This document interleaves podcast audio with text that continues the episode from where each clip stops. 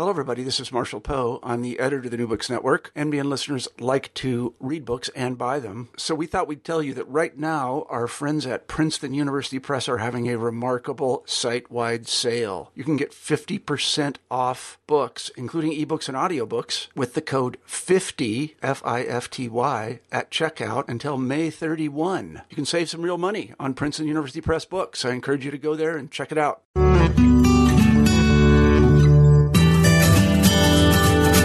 Hello, and welcome to New Books in Global Ethics and Politics. I'm John McMahon, PhD candidate in political theory at the Graduate Center of the City University of New York and one of the hosts of the channel. I'm also a fellow at the Center for Global Ethics and Politics, which sponsors the podcast and is part of the Ralph Bunche Institute at the Graduate Center.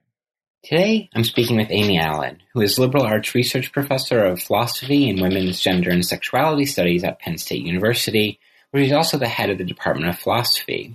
We're discussing her book, The End of Progress Decolonizing the Normative Foundations of Critical Theory, out from Columbia University Press in 2016. This is an absolutely wonderful book that I think would be um, interesting to a wide number of audiences. Allen starts by kind of mapping different usages of the term critical theory, as well as the kind of tentative engagements between critical theory and post-colonial and decolonial theory, ultimately arguing that there needs to be a greater attempt to decolonize critical theory itself. From there, Allen walks us through a couple different kinds or understandings of progress, one backward looking, one forward looking, as well as with post and decolonial critiques of notions of progress and their entanglement with colonialism in modernity.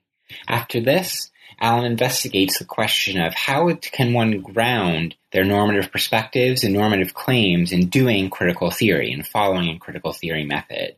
This leads her to approach and critique three different central thinkers coming out of the Frankfurt School tradition of critical theory, Jürgen Habermas, Axel Honneth, and Rainer Forst. After these chapters, Allen turns to Adorno and to Foucault for an entirely different way to read and think about questions of normativity and progress. One that offers a different approach to an immanent critique and to the relationship between history and normativity. As she puts it, it involves opening up lines of fragility and fracture in the present. This itself turns into a wider discussion of genealogy, how to critically problematize our present, decolonizing critical theory, as well as questions about unlearning, epistemic humility, and ultimately openness to the other. It's an absolutely tremendous book, and I enjoyed the conversation. I hope you do as well. I'm now speaking with Amy Allen, who is liberal arts research professor of philosophy and women's gender and sexuality studies at Penn State University where she's also the head of the Department of Philosophy. And today we're going to be speaking about her book, The End of Progress, Decolonizing the Normative Foundations of Critical Theory, out from Columbia University Press in 2016. Amy, thank you so much for joining us on New Books in Global Ethics and Politics. Thanks very much for having me, John. So I'll have you start by kind of asking the traditional question here on the New Books Network, which is to tell us a little bit about your own intellectual and academic background, then how you came to write this particular book. Um, sure, I'd be happy to do that. So, um, I'm not sure exactly where to start, but I could say that um, I studied for my PhD in philosophy in the early to mid 1990s at Northwestern University which was at the time um, really a very exciting place to be doing work in critical theory. Um, Nancy Fraser and Tom McCarthy, both of whom were my dissertation advisors, were there. And Jürgen Habermas had just uh, retired from Frankfurt and was spending some portion of each academic year at Northwestern um, during the time that I was a student. So it was a really exciting um, place, and lots of students were working in critical theory. And um, initially, actually, when I went to Northwestern, that wasn't the reason that I went there. Um, I was interested in working on Foucault and feminist theory, and um, I have to say that I didn't actually see myself as working in the Frankfurt School tradition um, while I was a student. But in the years after I finished my PhD, um, I began to realize that the interests that were driving my work on Foucault and Hannah Arendt and Judith Butler and my interest in feminist theory were really, I would say, methodologically um, aligned with the project of critical theory. And so um, after my first book, which was a revised version of my dissertation, um, which was on the concept of power in feminist theory, my work started really moving more um, centrally into debates within critical theory. And that led to my second book, which was called The Politics of Ourselves um, Power, Autonomy, Gender, and, and Gender in Contemporary Critical Theory. And that was published with Columbia in 2008. Um, and there I really was trying to work through, kind of interpretively work through the Foucault Habermas debate and its um, well known feminist iteration in the form of the debate between Judith Butler, Seyla Benhabib, and Nancy Fraser. But conceptually, I was really trying to think through some of the issues that I took to be central to that debate, um, namely, which had to do with the the question about whether we could think of the self as both constituted by relations of power and at the same time capable of something like critical autonomy. Um, and that book was uh, really trying to develop a kind of middle ground, or I don't know, um, it's been described to me, which I think is right, as a kind of bridge building project between um, the work of Foucault and um, Habermasian critical theory. But there was one issue that kind of popped up a couple of times in that book, but I didn't really feel like I had dealt with it satisfactorily. And it sort of led to the current book that we're talking about today. And that was the question of Foucault and Habermas's very different understandings of history, um, and particularly around the question of historical progress. Um, so the more I started thinking about that, the the more I thought that the project of trying to bring Foucault and Habermas together was going to, the major stumbling block to that was going to be this question of history and the question of progress. And essentially that idea led to me writing this book, The End of Progress. Right. Now, you know, let's perhaps start where you do both in the title and then one of the quotes that is one of the book's epigraphs um, Adorno's claim that, quote, progress begins where it ends. Um, how does that kind of, um, I don't know, spur to thinking perhaps help orient what it is you're trying to do in this book? Yeah, that's a great question. And I'm, I want to emphasize that I think the way that I'm using that idea, it's good to, the way you described it as a spur to thinking. It's, um, I, I'm taking it up, I think, in a very different way than Adorno understood it in his own uh, famous essay on progress.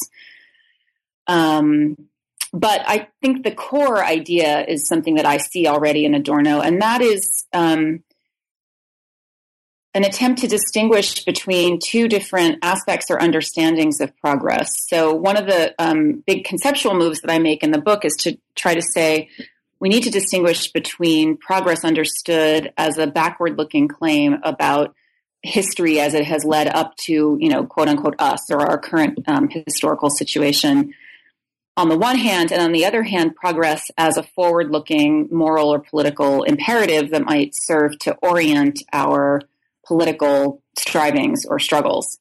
Um, and that's the core idea that I see, or move that I see Adorno making. So when he says progress occurs where it ends, um, I take him to mean by that, well, and as he says also elsewhere in that essay, we don't have any really good reason or justification for claiming that there's been any, been any progress in history up to now. Um, and yet, to give up on the possibility of progress would be to kind of wallow in the worst kind of despair, which for him is a, is I think an essentially conservative political gesture that he associates with Heidegger. So it's that attempt to kind of break apart conceptually the idea of progress and to understand it as having these two different components, um, where we could think about the possibility of progress as a forward looking moral political imperative somehow arising out of a rigorous um, problematization of any and all claims that there has been progress in history up to now. Um, and it's that idea that I want to um, mobilize both as a response to some contemporary Frankfurt School critical theorists, like most notably Tom McCarthy and Axel Honneth, who have argued recently that critical theory has to have an idea of progress in order to be genuinely critical. Um, and there I want to say, um, well, maybe so, but we need to really be careful about what kind of conception of progress we think is necessary. And that if we distinguish these two aspects of progress, then we could see that maybe there's a case to be made that we do need the forward looking conception in order to be doing something called critical theory. But it's not at all clear to me that we need the backward looking one. And in fact, I think that that backward looking one is actually a hindrance to doing critical theory um, right now because it um, it basically leads us to not sufficiently appreciate the ways in which the narrative of pro- European modernity as a story of progress is bound up with um, narratives and actual relations of imperialism and colonialism. So um, the distinction between forward and backward looking um, aspects of progress is is partly designed as to as a way to respond to this claim that critical theory needs an idea of progress in order to be genuinely critical. And I want to say, well, yes and no. Um, and let's be careful about how we're going to understand progress in light of the um, ways in which the idea of progress is um, bound up with these the legacies of colonialism and imperialism. And so, related to that, the the other aspect of the sort of decoupling of these two ideas of progress is to try to make um, to try to offer a way of understanding the relationship between history and normativity in critical theory that can allow critical theory to decolonize itself from within by um, giving up its, um, let's say, um, affinity for or leaning on a certain understanding of progress in order to justify its own normative projects. Right. Now that's, I mean, a really helpful both in the book and in this conversation kind of mapping out of these different notions of progress that are at stake in critical theory more broadly and in this work in particular. And now another kind of important mapping that you do in the early parts of the book in the preface and in the first chapter are to kind of map out the different usages of the term critical theory in relation to the aims of the book. So I was hoping you could perhaps kind of walk us through the different ways that that term gets used and then what particularly it means for you most importantly in this particular text. Yeah. Okay. Thanks. That's a that's a big question in a way, and one that I have really spent a lot of time. Um, I'd say over the last fifteen years of my career thinking about, um, and in some sense, um, actually trying institutionally to change how we understand the concept of critical theory. Um, so I'll say more about what I mean by that in a minute. But um, yeah, so the, the term critical theory has obviously kind of wider and narrower usages. Um, in the kind of widest usage, I think one could use the term critical theory to apply to any kind of body of theory that is um, aims to be critical of existing social relations. And so there, you could include, you know, pretty much any work going on in feminist theory, in critical philosophy of race, um, in queer theory, in um, you know a whole wide range of um, theoretical approaches would count as doing critical theory in that really broad sense. Um, in the much narrower and more restricted sense, um, critical theory can be used to refer to this tradition, which I've already alluded to, the Frankfurt School tradition of doing critical social theory that you know has certain kinds of methodological aims and um, a certain tradition of you know the different generations of this project and so on and so forth, and and comes very much out of um, of the Western Marxist tradition. Um, so it does have a kind of radical political heritage um, but it's not so broad that it encompasses these other broader usages of the term, you know, feminist theory, critical race theory, queer theory, etc. Um, and then finally, there's a third usage that I map out in the book, which is, um, you know, sometimes people use the term critical theory to refer to what we might otherwise just call theory in the domain of comparative literature or literary studies, where it really seems to refer to a body of mostly French theory, some Italian theory, I guess, too. Um, you know, including the work of people like Foucault, Derrida, Deleuze, primarily, um, but some early Frankfurt School theorists, I think, too, like Benjamin and Adorno, would get included often in that understanding of theory as well. So, you know, the, the term critical theory is complex. It's um, contested in some ways. Um, there's a lot of slippage there. What I try to um, do in the book is to say, in some ways, I see myself as kind of working across all of these definitions. And in one way to understand what I'm doing in the book is to try to stage a conversation between critical theory in the narrow sense, so the Frankfurt School tradition of critical social theory, and um, certain um, bodies of critical theory in the broader sense that so far haven't been taken up, in my view, very much by the central figures of the Frankfurt School.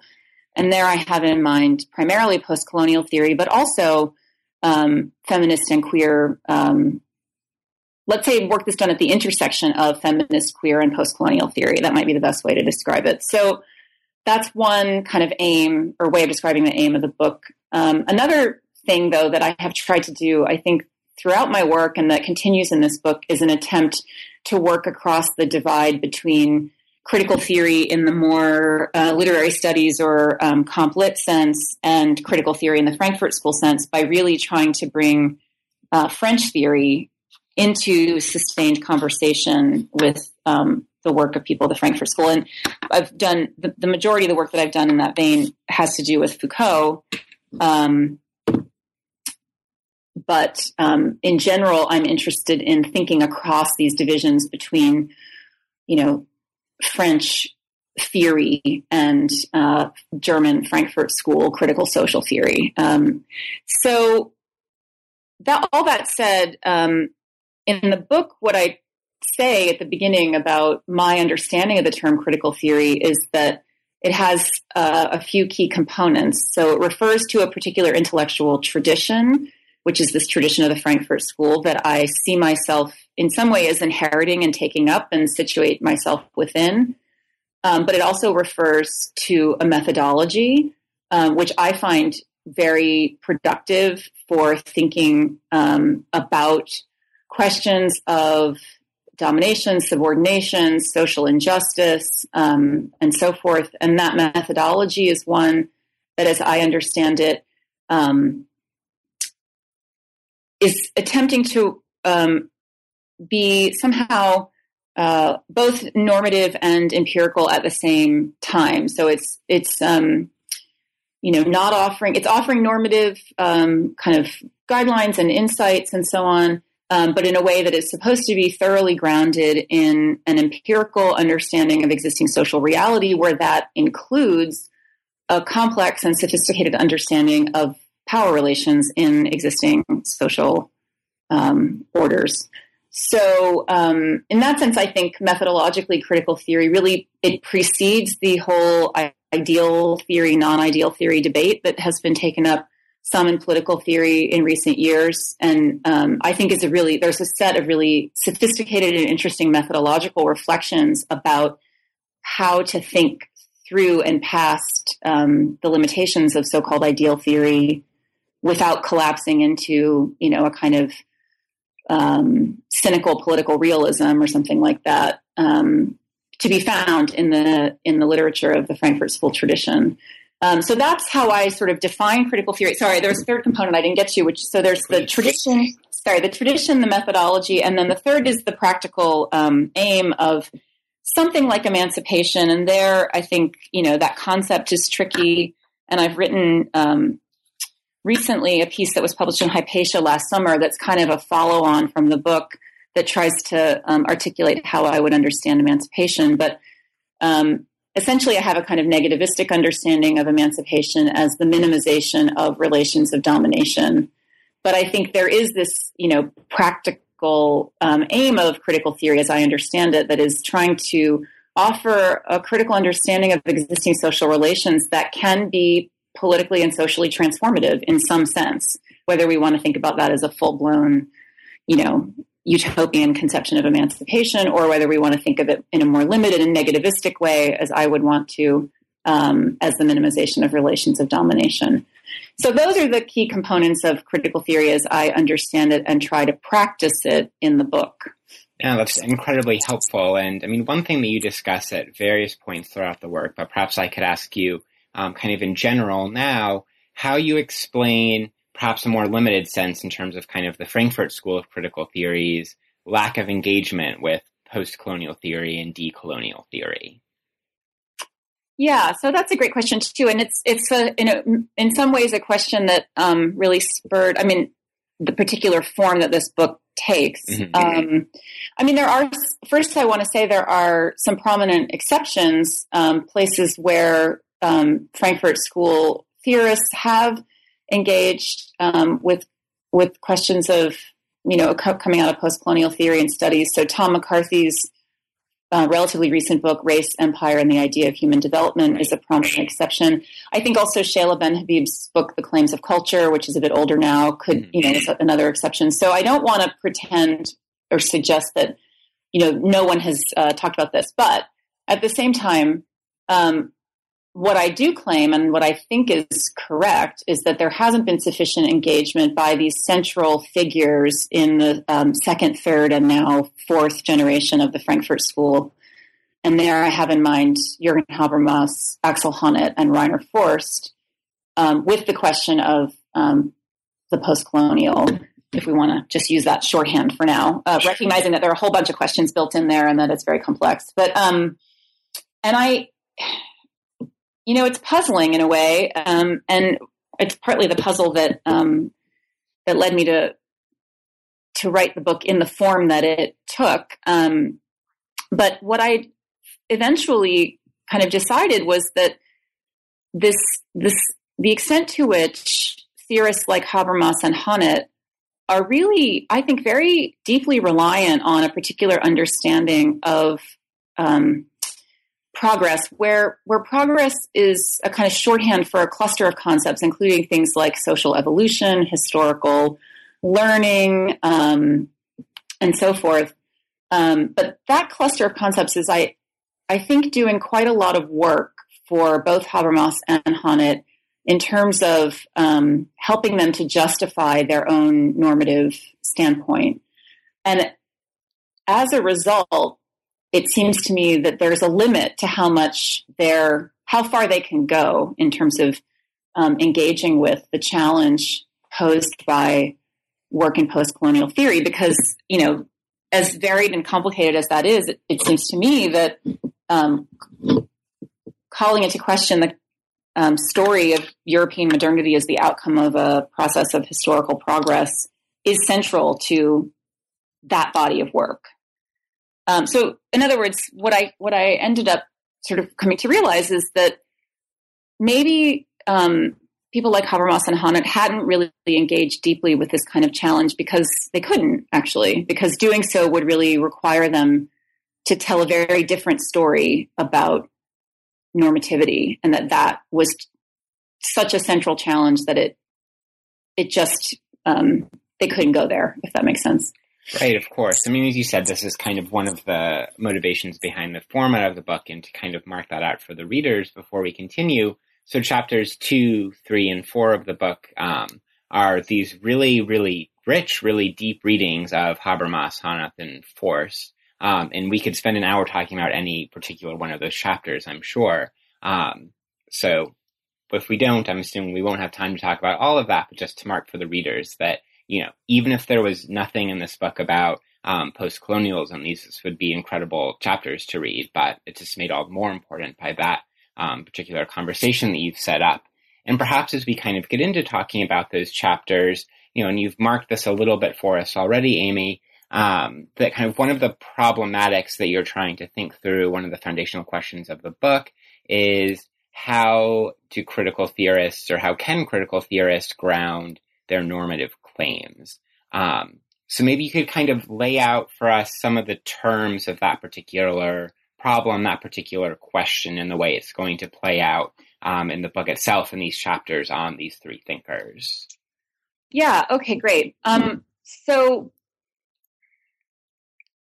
I actually think this is sort of commonly assumed by a lot of critical theorists, maybe not everyone, but that there are um, there seem to be on the table only two existing options for how to ground uh, one's conception of normativity. If if one is methodologically committed to something like the project of critical theory, um, so and by that I, I emphasize that because um, I take it that it's a kind of common methodological starting point of people working in critical theory that we're um, we're in a kind of post Hegelian uh, philosophical space. And by that I mean, so we have, we would all accept the idea that reason and therefore normativity also are um, socially embedded and historically um, embedded concepts.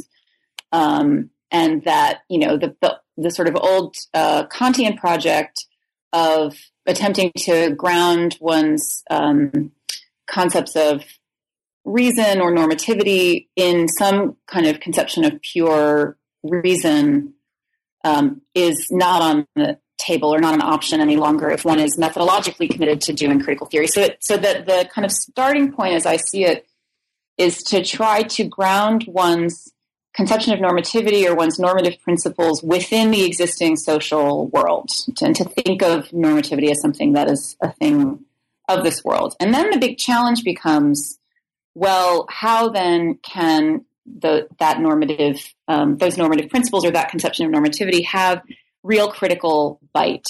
Um, how, in other words, um, can we think of our conception of normativity as historically and socially historically grounded and socially embedded and embodied and impure in that sense without it just collapsing into some form of conventionalism where our normative principles just become you know how we do things around here.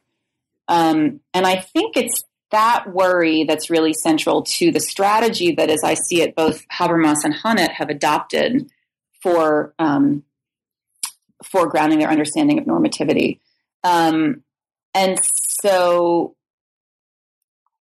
so as I understand them, um, at, well, anyway, let me start with Habermas. As I understand him, there's at least a very, very central Hegelian kind of aspect or moment in his um, strategy of grounding normativity.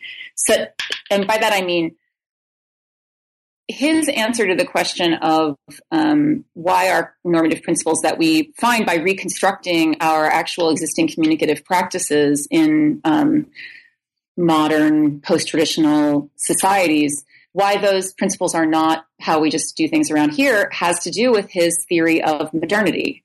It's because we can understand those um, modern linguistic practices and the point of view of modern post conventional selves as the outcome of a process of social evolution and historical moral practical learning that we can feel justified in claiming them as this this um, normative standpoint. So, in other words, as I read him, there's a, at least a very important um, strand of Habermas is thinking about normativity that is being supported by what I call a vindicatory genealogy of our basic normative moral principles. Now, Habermas's view is very complicated. And it takes me a lot of pages in the, in the book to go through um, the different aspects of it. And there is this kind of also neo Kantian strand um, where, on, on some readings, he looks like a kind of um, Kantian constructivist about normativity my overall interpretive argument of with respect to Habermas is that um, I think he's much more Hegelian, um, and that the theory of modernity plays a really central role for him. But even if um, we grant that the total picture is kind of messier for him, and that there are both these Kantian and Hegelian elements, still, I think that the theory of modernity is doing important work for him at the very least, and that the overall account of normativity that he gives can't really work unless um, if we call into question that theory of modernity. And then, in a way, um, the other two chapters on Honneth and Forst sort of take up each a different side of this overall kind of Habermasian approach to grounding normativity. Where, as I see it, Axel Honneth has a much more um, explicitly and avowedly kind of neo Hegelian project where he's attempting to give a much more contextualist grounding of normativity that by Honneth's own admission is really dependent on an idea of historical progress in order for it to work. Um, Forst, on the other hand, I think picks up on the other thread of Habermas's work, and precisely because he's worried about the role that a certain understanding of history plays in relationship to their understandings of normativity. Not so much for post colonial reasons, but more because he's worried about the conventionalism objection. Um, he goes in a much more neo-Kantian direction and attempts to derive his understanding of normativity from an account of practical reason that is, you know, Kantian constructivist in its um, in its uh, structure.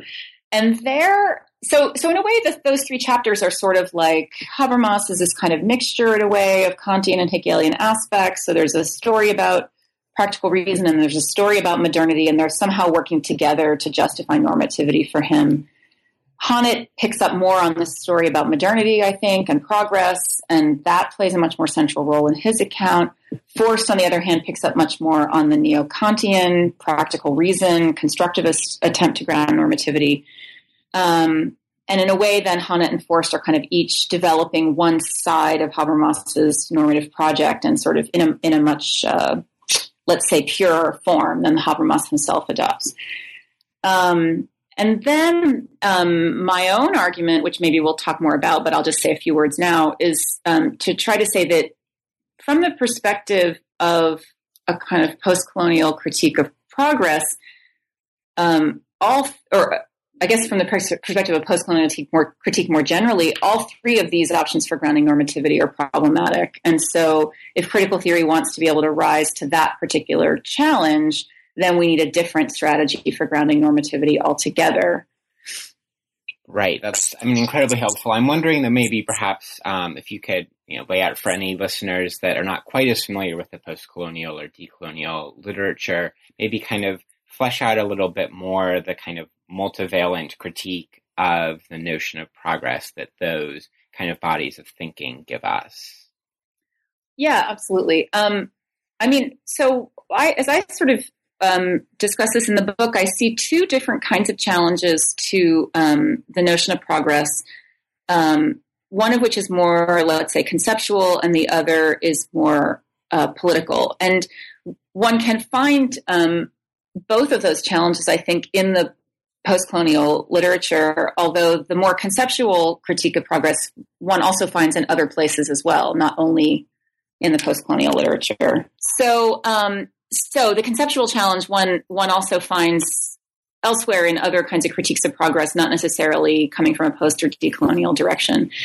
Um, so the conceptual challenge um, has to do with you know what's the point of view from which one could ever make a claim about history as a story of progress and um, the worry is that absent some kind of supra historical um, perspective or point of view from which we could look at different kind of historical epochs, if you want to use that language, and say this one is superior to that one, um, then the notion of progress really doesn't make any sense, or or it starts to look like something like just a um, mechanism of self congratulation by which we say, "Oh, aren't we? You know, isn't our point of view somehow more superior and better than those that came before?" Um, so that's a kind of conceptual worry about progress that I think can be articulated independently of, and has been articulated independently of a post or decolonial position or um, perspective. Um, although one does also find versions of it, I think, in the in the literature of post and decolonial theory. The more political objection, which I think is the really prominent one, or is really prominent, I should say, in um, in those bodies of theory, uh, just has to do with situating the notion of progress as a kind of an enlightenment ideal that emerges in Europe, in the European Enlightenment, that is really closely bound up with Europe's declaring itself, Europeans declaring themselves to be superior to um, those quote unquote primitive, um, you know, tribes that were um, at the time that this idea was being articulated being um, encountered in and through colonialism in Latin America and then later in Africa. Um, so there the worry is that the notion of progress has this history that I think, you know, actually I don't think there's any argument about this from people working in critical theory either, that it does have this history of having been thoroughly implicated in an imperialist logic by means of which Europeans justified their colonial colonizing mission that you know was an attempt to civilize um, these members of these quote so-called primitive tribes um, who were um, developmentally, you know, whose social forms were developmentally represented developmentally prior stages of you know human sociocultural organization or something like that. Um, and so that's the more political side of the critique. And there there's a couple different elements. I mean one is the more ideological element that um, the idea of progress itself. It, and it's not here i think it's important to point out that the problem is not so much with the concept of progress. It's with a particular reading of history whereby European modernity is represented as a progressive um, historical development um, in relation to other kinds of sociocultural forms. So it's that, that's what I meant earlier by the backward looking story about progress as a process that has led up to, you know, us in scare quotes, um, where us means something like Euro- the Euro Americans who want to defend this idea. Um, so so there's the ideological kind of aspect of that, the way in which this particular concept of progress or idea of progress is bound up with a problematic um, legacy of colonialism and a, and a, kind of imperialist logic. But there's also um, a more material aspect to it, which is that, um, as many post-colonial theorists have pointed out, I mean, starting with Frantz Fanon, but there's a whole you know important body of work that um, that develops this idea since Fanon that Europe itself, I mean, as a kind of material entity, was built on the expropriation of resources from the colonies. So that there's no way really to even think about Europe as a material entity without also thinking about how that material entity was formed through colonialism, was made possible through colonialism. Um, so those are the two aspects, the more ideological and the more material of the um, political challenge to the notion of progress that I try to spell out in the book. And, and I do, um, one thing that's interesting is that in some work in post-colonial theory, and I have in mind here um, the work of someone like Dipesh Chakrabarty, but there are others as well, the um, political and the conceptual critiques kind of come together. So there's a sort of um, a very sophisticated um, critique of the notion of progress that brings these two aspects or threads together into um, its challenge that I don't think, as I said earlier, has been really successfully met by the Frankfurt School critical theorists who want to defend the notion of progress. Right, and perhaps there is a kind of good opportunity and to shift to kind of talking some about Honneth more particularly, and could you perhaps give us an overview of his argument that progress is ineliminable in some ways? Um, and then the particular way that you respond first in general, and then in a few minutes, perhaps we can get into the kind of queer post colonial critique of gay marriage. Right. So, um, Honneth tries to make a kind of uh, transcendental argument um, that progress is ineliminable for people doing critical theory, um, according to which, you know, we when we do critical theory, we have to be situating ourselves within some kind of existing, um, let's say, social or political transformation, and that when we say that we are in favor of, you know, some particular um, political or social transformation, and the example I talk about in the chapter is gay marriage, that this only makes sense if we are thinking of it as a progressive historical development. Um, so that's kind of simplifying a, a long story, um, I think, but I don't think it's an inaccurate um, sort of summary of the thrust of his view. And what I try to do in the book is to is to really probe that transcendental argument and to say, well, um, is it really the case that when we take sides on a particular issue, you know, as let's say critical theorists. So, for example, gay marriage. Um, does that mean that we have to understand that um, as some sort of progressive, you know, historical development in, in such a way that we would be committed to this both backward and forward looking story about progress. And I think in Honneth's work, it's really the backward looking story that he's, um, when he talks about the ineliminability of progress, that he's referring to. He thinks um, I think that when we when he says we have to be committed to seeing this as a progressive historical unfolding, he means you know as better than what came before,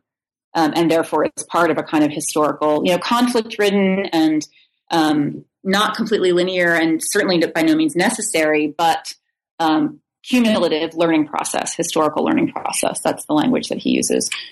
Um, and there, I'm just unconvinced. I mean, I think um, you know people might be uh, let's say, in favor of gay marriage, if we want to stick with that example, for all sorts of reasons, um, none of which necessarily seem to me to imply that they would think of it as um, as representing a kind of culmination of a historical learning process. Um, and I mean, they might think this is just the best of the available alternatives that we have on the table. They might think it's actually not as good as something that currently exists, but it's um, but it's better than anything else that's available, or they might have strategic reasons for, you know, favoring gay marriage. Um, I think there are all sorts of reasons one might be in favor of it that that don't necessarily commit one to this kind of story about progress that Honneth thinks we have to be committed to.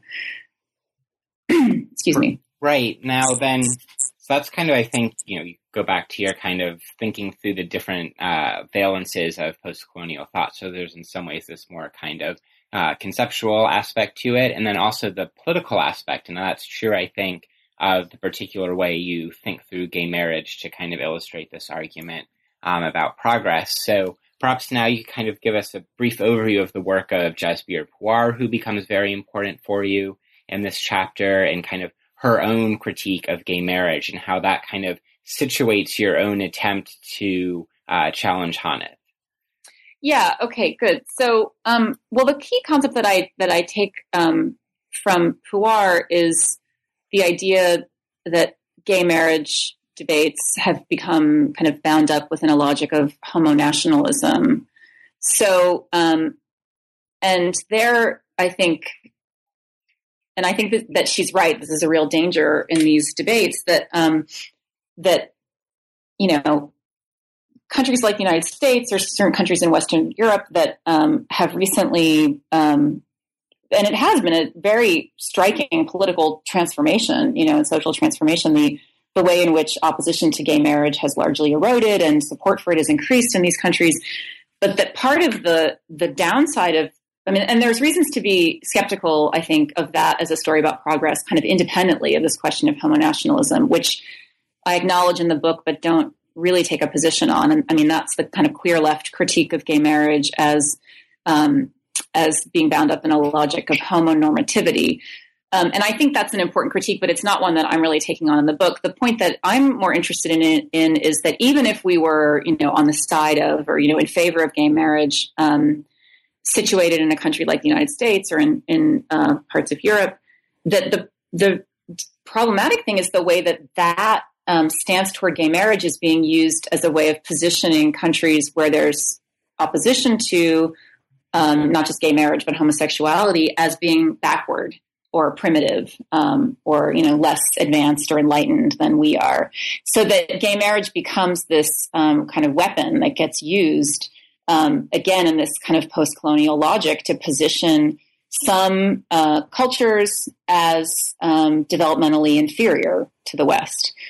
Um, and there, you know, I think that's the logic that that the postcolonial challenge and Puar's work on this, you know, really raises quite um, quite forcefully that we have to think about is to what extent, you know, in trying to be um, kind of good progressives, and and I um, I mean that you know I think Honneth is I think Honneth is a good progressive in many mm-hmm. respects, right? And, and his work on gay marriage is um, is an attempt for him to um, articulate a progressive social point of view, right? But to what extent, in doing that, do we can we get bound up with these other kinds of oppressive logics without necessarily intending to or realizing it because we are hanging on to this particular conception of progress?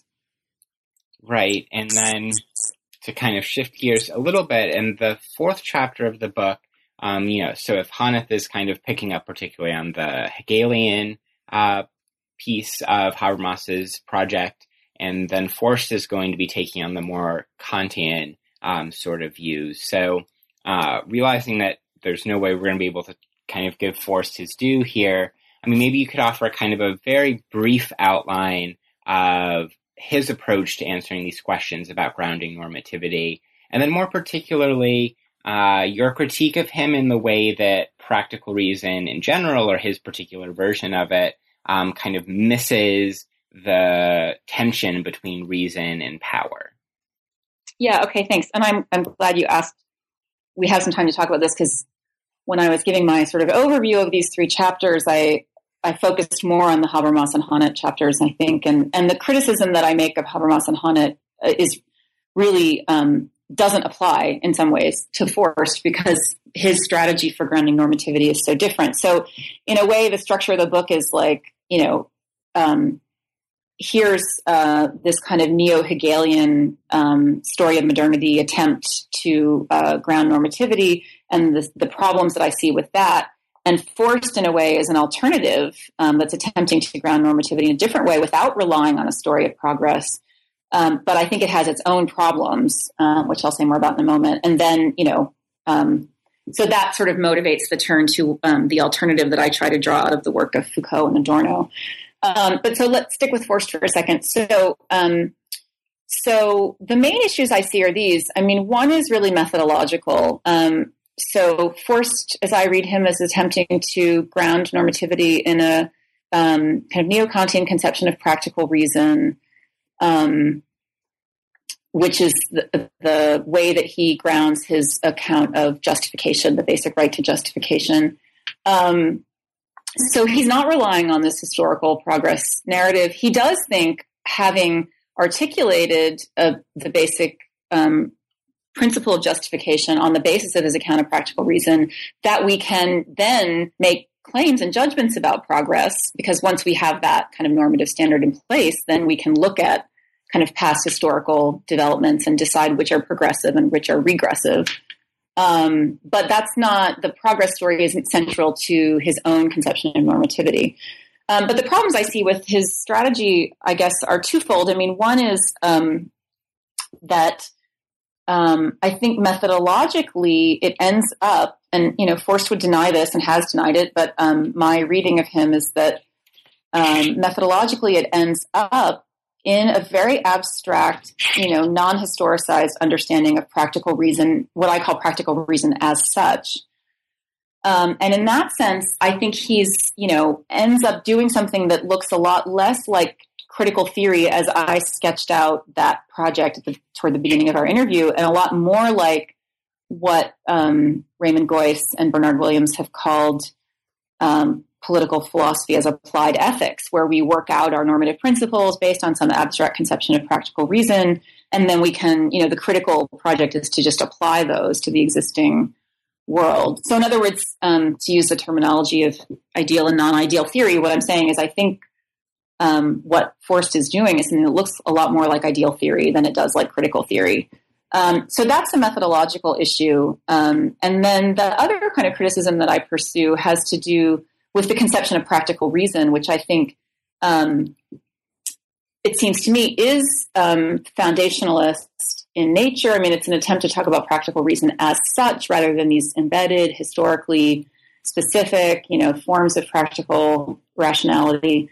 Um, and um, that I think leaves him open to a different kind of post-colonial challenge, which has been really well articulated by people like Gayatri Spivak, but and others as well, but about how you know these putatively universalist notions of practical reason um, end up being covert kind of articulations of a particular Western, you know, point of view that has been defined in such a way that it always excludes post-colonial others, women, queers, blacks, you know, um, et cetera. So so there, there is a different kind of post-colonial, let's say, challenge to this strategy, this more normatively foundationalist strategy that Forst adopts. It's not, it's not the same as the progress story, but it's a, um, I think, an important challenge nonetheless. Right, and then in the fifth chapter, we kind of start to, you know, as you kind of talk about it, decolonize critical theory from within. And the two thinkers that you turn to there are Adorno and Foucault, as you've kind of marked out for us. Now, before we kind of get into some of the specific arguments that you're making in this chapter. I mean, why do you, you've told us a little bit, a little bit, told us a little bit about this and kind of your setting up of how you got into the project. But why do you think it's important to read those two thinkers together? Um, perhaps particularly when some would say they're doing two dissimilar projects. Mm-hmm. Um, yeah, that's a good question. I mean, I didn't. I guess I didn't go into this uh, thinking I, you know, wanted to, um, let's say, you know, bring Foucault and Adorno together. I mean, that wasn't sort of a, the aim. Actually, initially, the idea was to try to um, just return to um, first generation Frankfurt School. So Adorno and Horkheimer's dialectic of enlightenment and some of Adorno's other work on um, the philosophy of history as a kind of, you know, something like a the way forward for critical theory is to go back kind of an argument. You know, that was sort of the initial plan. But um, I had been continuing to do work on Foucault um, after my second book, um, you know, various other projects, and particularly some work on Foucault's early text, The History of Madness. And, you know, it just struck me that there were so many common themes and um, and aspects of their approaches between between that early work of Foucault's and between and dialectic of enlightenment in particular um, that there just seemed to be a lot of rich um, territory to explore intellectually. And um, so, and I don't think that should be surprising. I mean, Foucault himself said, you know, in several interviews toward the end of his life that he, well, he never really read the Frankfurt School seriously, but he wished that he had done it earlier because mm-hmm. once he did, he realized there were all these overlaps and so on. And it just, it seems to me that it, he doesn't specify what works he has in mind there, but I'm my guess would be he's thinking about dialectic of enlightenment in early Frankfurt School um, because because that's the only thing that would make sense actually mm-hmm. I think in terms of understanding you know which aspects of the Frankfurt School he he could have thought of as close to his own approach. So I, in a way, the coming together of that chapter was slightly more contingent. It's just that um, I saw a lot of overlap there. My own approach, I think, to thinking about normativity is very uh, Foucauldian. Um, and so, in some sense, you know, I did want to go back to recover certain themes from dialectic of enlightenment and Adorno's work on history and normativity, but I saw those as being, you know, my at least my reconstruction of them is heavily influenced by my own Foucauldian commitments, and so I thought it made sense to kind of lay those on the table, as it were. Right. And I mean, one of the things I particularly like about this chapter is that I think it's a very effective response to those who would critique Adorno and Foucault separately or together for kind of lapsing into some sort of negation of normativity or nihilism or something like that. Um, and one of the ways you respond to that is by talking about ideas of uh, fragility and fracture um, in the present is a way to approach the immanence of critique differently. So could you talk a little yeah. bit about how that idea um, is something you're working with coming out of those two thinkers? Yeah, so that's actually one of the ideas in the book that I'm most excited about. Um, because, you know, just to think back to some things I was saying earlier about the challenge of how to construct a notion of normativity once we start with the assumption that we derive our normative principles or um, normativity itself from within the existing social world. So the question is, like, how do we do that without lapsing into some kind of conventionalism um, or a conception of immanent critique that's overly immanent, right? That means we all we can ever do is talk about how and whether we're living up to our own ideals, but doesn't allow for the fact that those ideals themselves might be thoroughly problematic. Um, and as I see it, I mean, and I think this is common to all of the thinkers that I'm uh, working with in this book. The the strategy is to try to work with some notion of transcendence from within, um, or you might say immanent transcendence or something like that. Um, so, and I think that that's true of Habermas and Honneth as well. Mm, I'm not sure about Forst, but I would definitely say it's true of Habermas and Honneth. It's just that for them, the transcendence from within comes from this kind of normative surplus that drives these historical learning processes um, that they see as kind of instances of a progressive development. Whereas I see in Foucault and Adorno a different way of thinking about transcendence from within, which is um, which is that the process or the um, the yeah the project of critique its goal is to try to open up these lines of fragility or fracture within the present that can be themselves kind of sources of immanent transcendence without relying on some kind of super historical or purely transcendent point of view, but also without relying on some kind of story about a cumulative historical learning process. It's more a process of using critique to fracture to fracture the um, what Foucault would call the historical a priori, or what Adorno might call second nature, from within, um, and provide a kind of internal um, gap that can itself be a source of um, immanent transcendence. Um, right. by, then, by, oh, go ahead. Oh no, I was going to say by and, and, and by transcendence, I mean there it it it's transcendent by creating a distance between ourselves and our own historical present, right? By allowing us to see it differently. Um, and right. and then the method it's you know as you talk about in the book comes to be kind of a critical problematization of our normative present and that is a kind of particular mode of genealogical inquiry so could you maybe kind of lay out the couple different ways you understand genealogy is at work in critical theory in a very broad sense and then the particular strand that you see coming out of Adorno and Foucault that are able to open up these lines of fracture.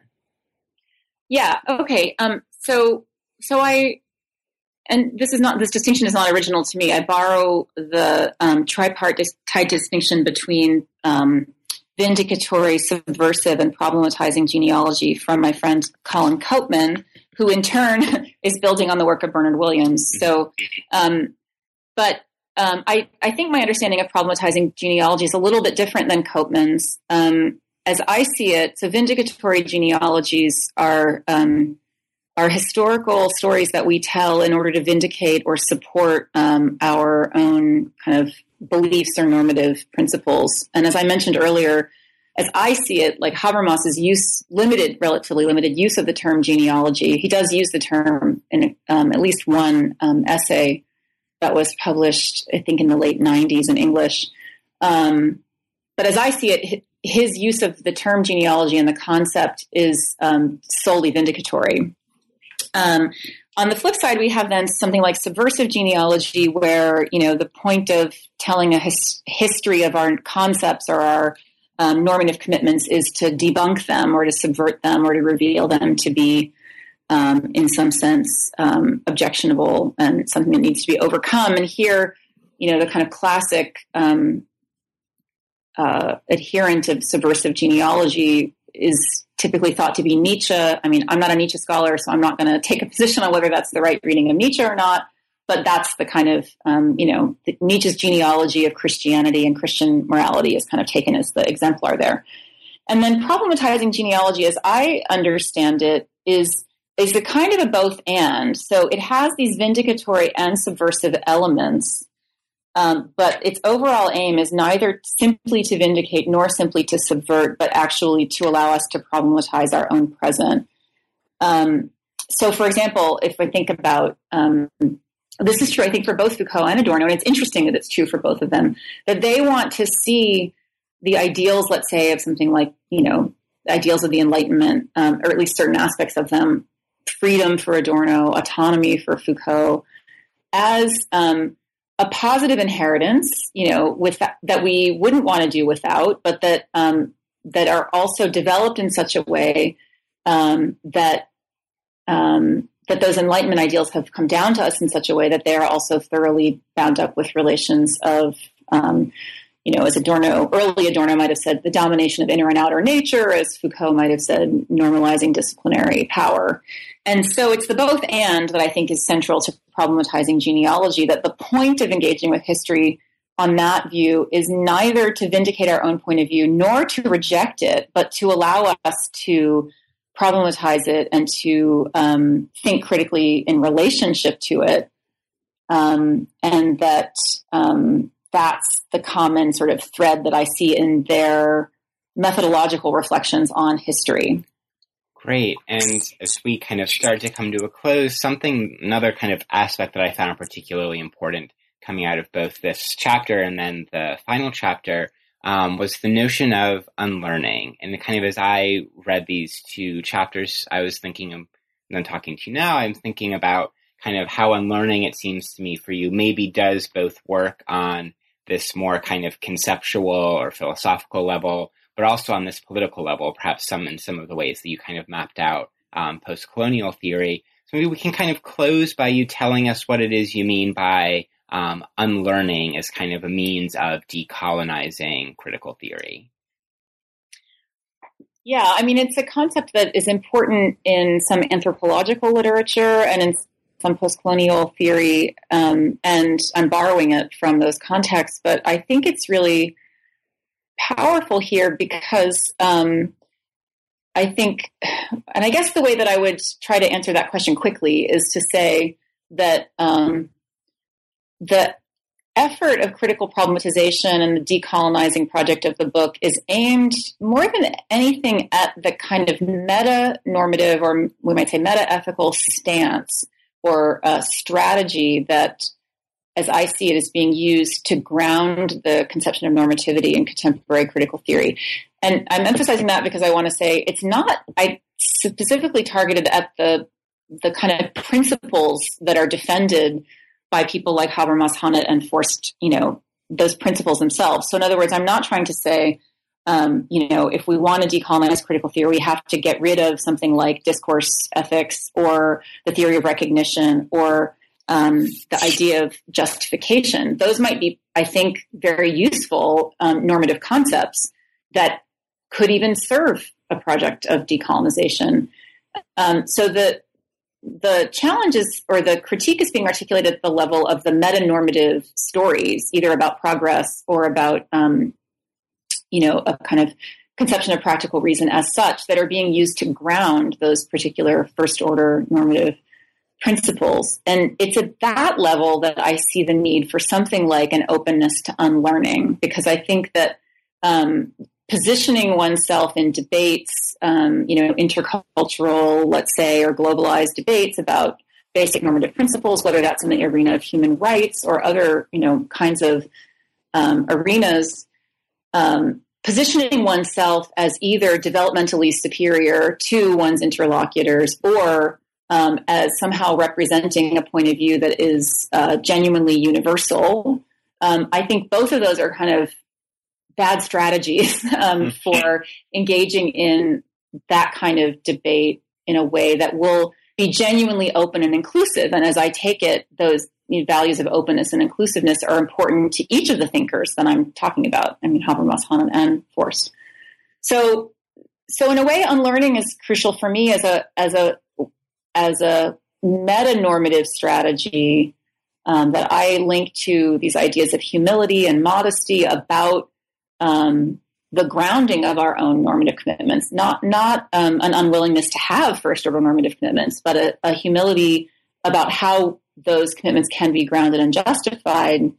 And it's that openness that I think is important for positioning, you know, oneself um, in relationship to let's say post-colonial others or you know uh, other traditions in these kinds of debates. Great. Um, now as we do come to a close now i was wondering if there was anything that we didn't get a chance to talk about that you would especially want to highlight for the listeners um, I don't think so. I mean, I feel like your questions led us through the book really carefully and methodically, so I'm grateful for that because I don't know that I could have reconstructed the overall argument as as uh, as coherently as you did. Thank you. Well, thank you. Um, and I should mark, I mean, the listeners, this is a book that needs to be read and read closely. That there's, you know, as excellent as this uh, conversation has been, there's a lot more going on in the book that I suggest that they get and read. And so then I'll turn then to our very last question, the traditional final question on new books. Um, and that is, what are you currently working on?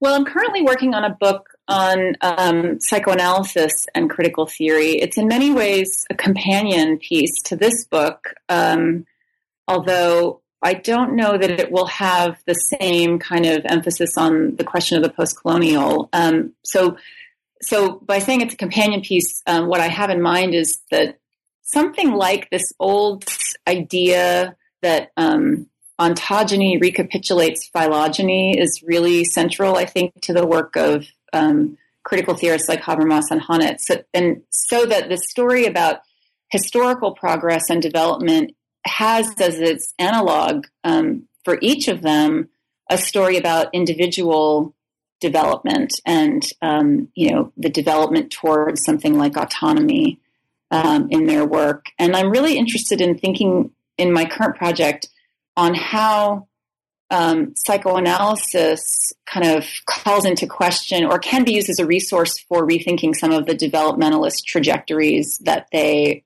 um, articulate in their work on, you know, what Habermas calls individuation through socialization or something like that. Fascinating. Um, thank you for that. And thank you for this wonderful conversation, Amy. I've really appreciated you coming on the podcast. Thank you very much for um, for reading my book carefully and asking such interesting questions about it. I'm really glad to have joined you. All right. Thanks. Bye bye. Bye bye.